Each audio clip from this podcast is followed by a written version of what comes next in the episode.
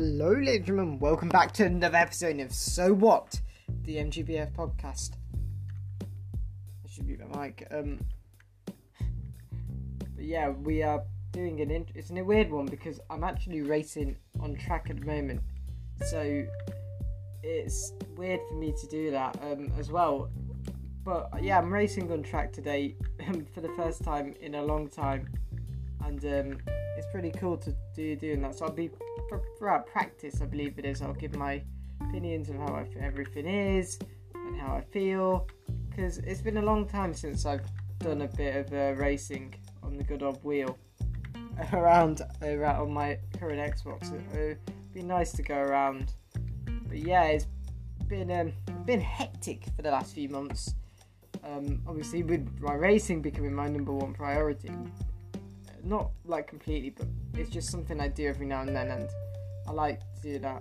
Um, but yeah, we um, how do, we've obviously got our um, we have everything up to scratch at the moment, and also me racing and commentating is just something else. I would say, in having that ability to just test yourself all the time, just makes a massive difference. I actually just turn my audio on, because when you race, audio is set. Mic is muted. So let's turn the car on. This will be a short podcast. We've got twenty-four minutes of pre-practice, and we'll do that then.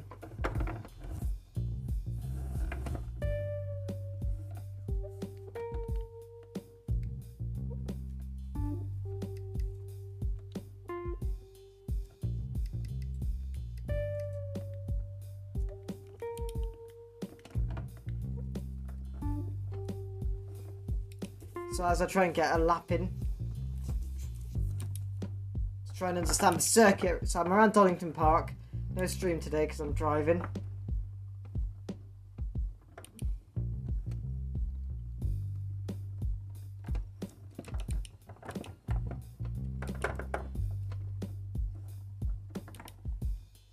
I've also got a weird thing, I've also got, also with the G T fours, um, there's no, you can't warm the tyres up. So that's what you also do.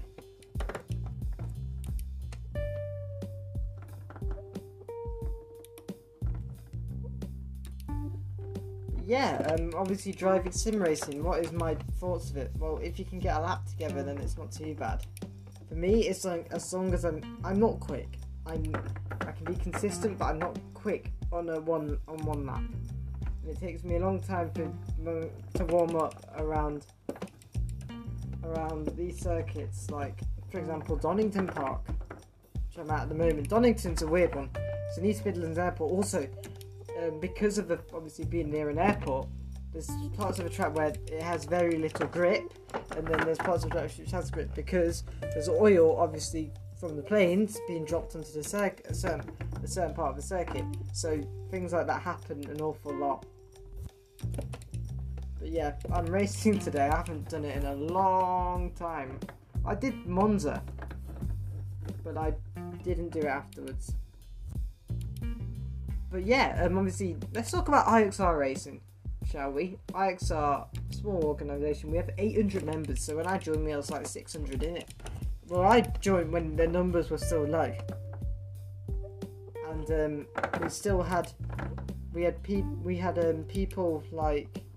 When I joined, we had we had people like a driver called Andy Barney there, and, and then he within two days of like signing up to my first endurance event, he um what is it? He got um banned from I X R because he had, he had been idiotic on track and caused some dangerous moves.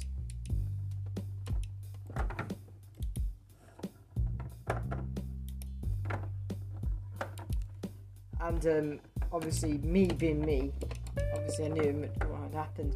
And when I started commentating, it was because it was all because of the um, it was all because of um, how do you say it? There was n- there was an endurance event, Four Hours of Imola, and it, this is in early May, late April, so just after my birthday, I think, or it might have been t- it was late, maybe late May. It was during that time. And um, obviously there was no um, there was no there was meant to be a broadcast, but there was no broadcast in the end because broadcaster pulled out. And obviously I got the spectator password and I just commentated. And it's still up on YouTube on my YouTube. It's on. I put the, that stream on YouTube, and I was commentating in the first stint, trying to like support my teammate. And afterwards, I was became the commentator because of that one moment. And things like that about trying to time yourself perfectly is all about. It's all about just trying to get things right.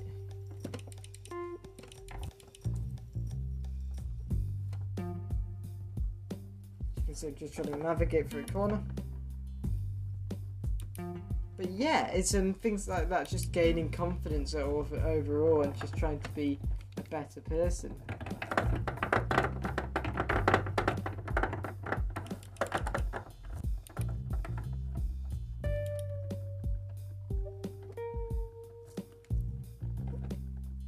I've just gone off track and turned the lights off.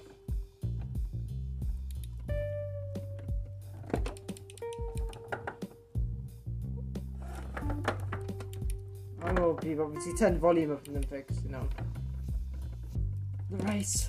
So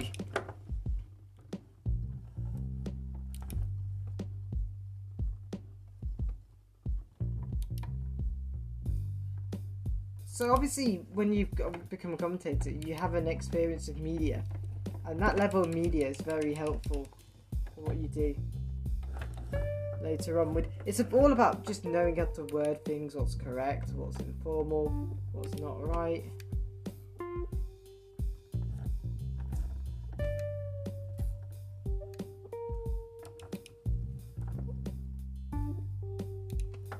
We'll go on slow laps here. Just confused. What's happened to what's happened to I X R two? Um, obviously I X R two being a mod and also guitarist.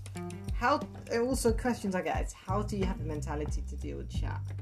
I don't. I just carry on as it is.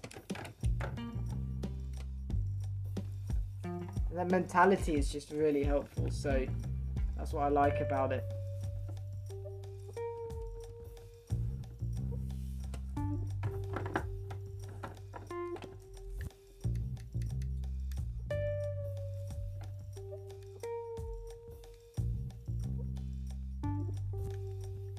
I want to have a look at this replay, this must be funny.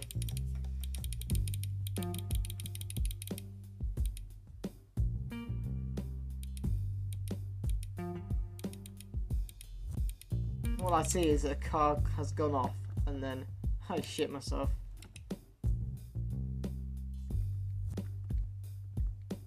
Let's have a look. So it goes off, he, go he goes into the gravel. Both me and Kerrit just slow down, thinking, what the fuck has gone on? This is what I love. Yeah. Also, I, I joined. I, I did. I did TikTok, so I feel like an old man for saying that, like saying TikTok in that way. But I did it. I decided to enter the Shadow Realm, join TikTok, and um, I noticed something. It's like if you say words like lunatic or you say something which isn't considered traditional or formal English. You get, um, what is it? You kind of, your videos just don't get shown at all. So, and it's like, it's one of the moments where you're like, okay, are you sure? So, that's what I like about sim racing. It's like, that's what I like about social media, because I, it's like a moment where you're, you're, you're, you're like, are you sure about it? I'm going to get a blue flag in a minute, in a second. I don't have a blue flag. Anyway. As you can see, you can hear it through the magnetic audio.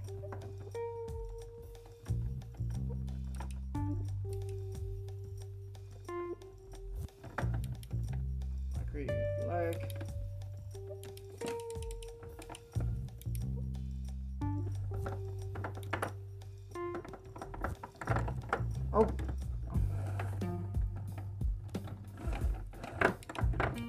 That is what I call say and avoiding carnage there.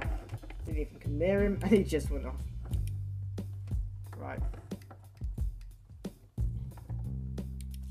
But yeah, we've um obviously sim racing has developed. So I've got Project Cars two now. I've also got Dirt Rally, which is nice. Right. I just skipped a whole corner. But yeah, we've got, I've been doing. So I bought Project Cars two, and I bought it quite late. So I bought Project Cars two on sale, and it was worth it. It wasn't even bad, which is what I liked about it. So look, and I think that's what made it brilliant, Project Cars two. And I'm still yet to like use it fully. Like, I love rallying, but I don't have D L Cs, can't do all this rallying stuff. And also my rig, I have to unscrew it, and it's things that I've got to, if I want to race with my stand, I have to carry it upstairs. I can't do that because it's not heavy. Um, so I have to unscrew my wheels and my pedals and then bring it upstairs. And because I moved all my subwoofer and all my Logitech products, I have space, and that is a weird thing. Like, I fixed my Xbox, and I, I feel weird because the there was two um, cables. I don't know, I've forgotten what they're called, but they're like ribbon. They're not ribbon cables, but it's the beneath the ribbon cables connector points. And I accidentally snapped it off. I didn't snap it off, but it was already snapped off. So I had to try and put it back together, and um, that was really hard. And it was like you had to be precise, and it's such a weird thing. But sim racing, like, it's all about just trying to be patient. Like, do not push yourself, and do not think about it, and then you can get it right. That's what I love about sim racing. Right, this is another short episode. So what? The M G P S podcast. Catch you later.